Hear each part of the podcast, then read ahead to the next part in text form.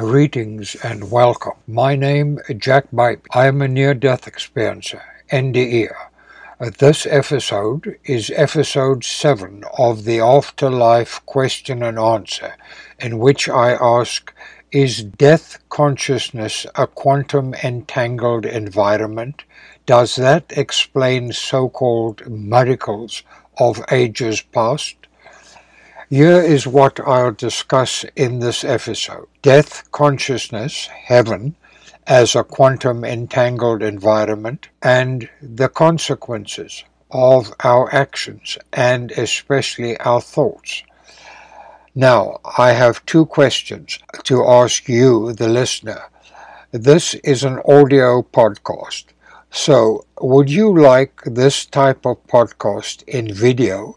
Bearing in mind that I can produce very few images of the afterlife. Also, how can I help you with issues mentioned in this podcast?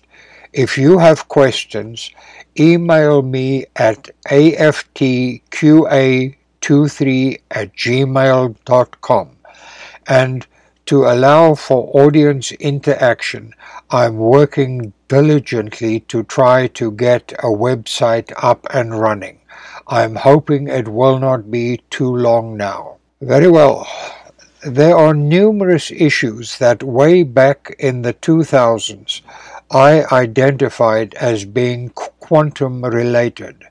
Then and now, with virtually zero knowledge of quantum, I have realized that death consciousness, or heaven, can be described as a quantum entangled environment. As everything in the N D E is subjective, there is no way that I can justify this concept, opinion, objectively. However, with the emerging quantum research, I believe issues can be described as in superposition, and that is how things, seeming miraculously in days of old, around the nineteen eighties, can be explained. But that gets way off the subject matter. Therefore, to illustrate this concept of entanglement, consider how, when in spirit, I asked mentally, how did this all begin? Instantly, I repeat, instantly, I was shown an answer. Look, this is how it all began. I described this in an earlier episode. The seemingly instantaneous ability of using human thought, our brain, that we are able to think even in spirit, and then to query and instantly get an answer, whether then or now, seems rather miraculous. Then, in spirit, thinking allowed me to move or achieve exactly what I thought of. This, to me, could be that the issue of quantum superposition, which is part of entanglement, as I understand it, could be responsible for the concept of the miraculous, especially with regards to ancient texts. So, let's leave it at that, but that, in my opinion, is what I discovered. Now, a quantum event, my body being wheeled to the morgue, after being encouraged to return to the earth plane by spirit. Let me try to explain what I mean, to tie some threads together. Two photons, one that is a photon, a particle of light, poking itself through my office window, another in orbit around Alpha Centauri. My window photon, having taken a peek at the condition of my office, turns around and flees, hence changing its parameters. Quantum entanglement maintains that the partner photon orbiting Alpha Centauri also changes its parameters, and by exactly the same amount as the photon fleeing the organized chaos of my office. Now, if this hypothesis holds, then it can explain why I was being encouraged to hasten my spiritual return from death consciousness. For certain, to this moment, I was in no rush to return to apartheid South Africa, as Spirit kept urging me to do so. I didn't want to go back to a police state. As I describe in the short story, A Funny Thing Happened on the Way to the Morgue, when I regained consciousness, there was a light moving above my head, being wheeled somewhere. My body was being wheeled somewhere with what I discovered was a sheet lying over my face and my body. By the way, I will gladly forward you a copy of A Funny Thing Happened on the Way to the Morgue. All you have to do is request it. Then, slowly, very painfully, I sat up on the hospital gurney, what in English they call a trolley, and that scared the living daylights out of the Afrikaner porter at the front of the gurney. In short, my body was being wheeled to the morgue. Only later, much later, did I understand that that is why I was being encouraged by Spirit to return. Spirit knew my body would be wheeled to the morgue. In fact, I would not be at all surprised if Spirit could have foreseen the future and what would have happened to my body. That is an example of quantum entanglement. Einstein, Niels Bohr, uh, Eckhart Tolle et al. Describe the phenomena as everything that has happened, everything that will happen, is all happening now. Certainly, having access to data from eons past or from the future as we describe matters, because in quantum there truly is no past and no future. All this eventually started to make sense to me. Not too much, but a bit.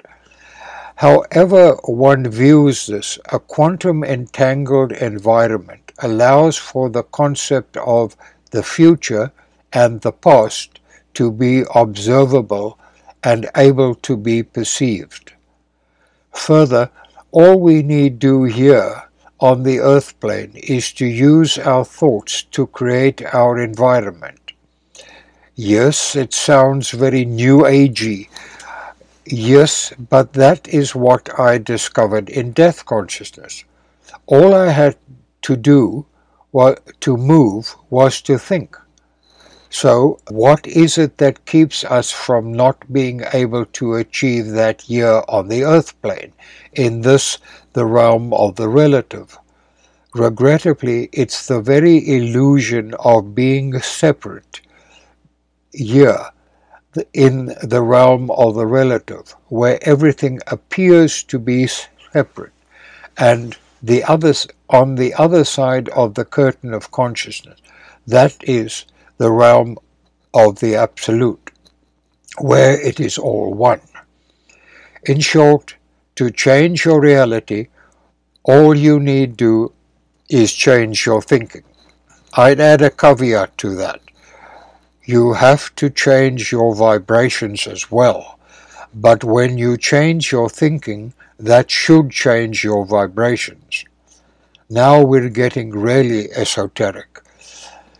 And by the way, caveat number two, it might be all very easy to say all you need to do is change your thinking. Actually, managing to change your thinking, especially about something as established, as well established as reality, that takes a little bit of practice.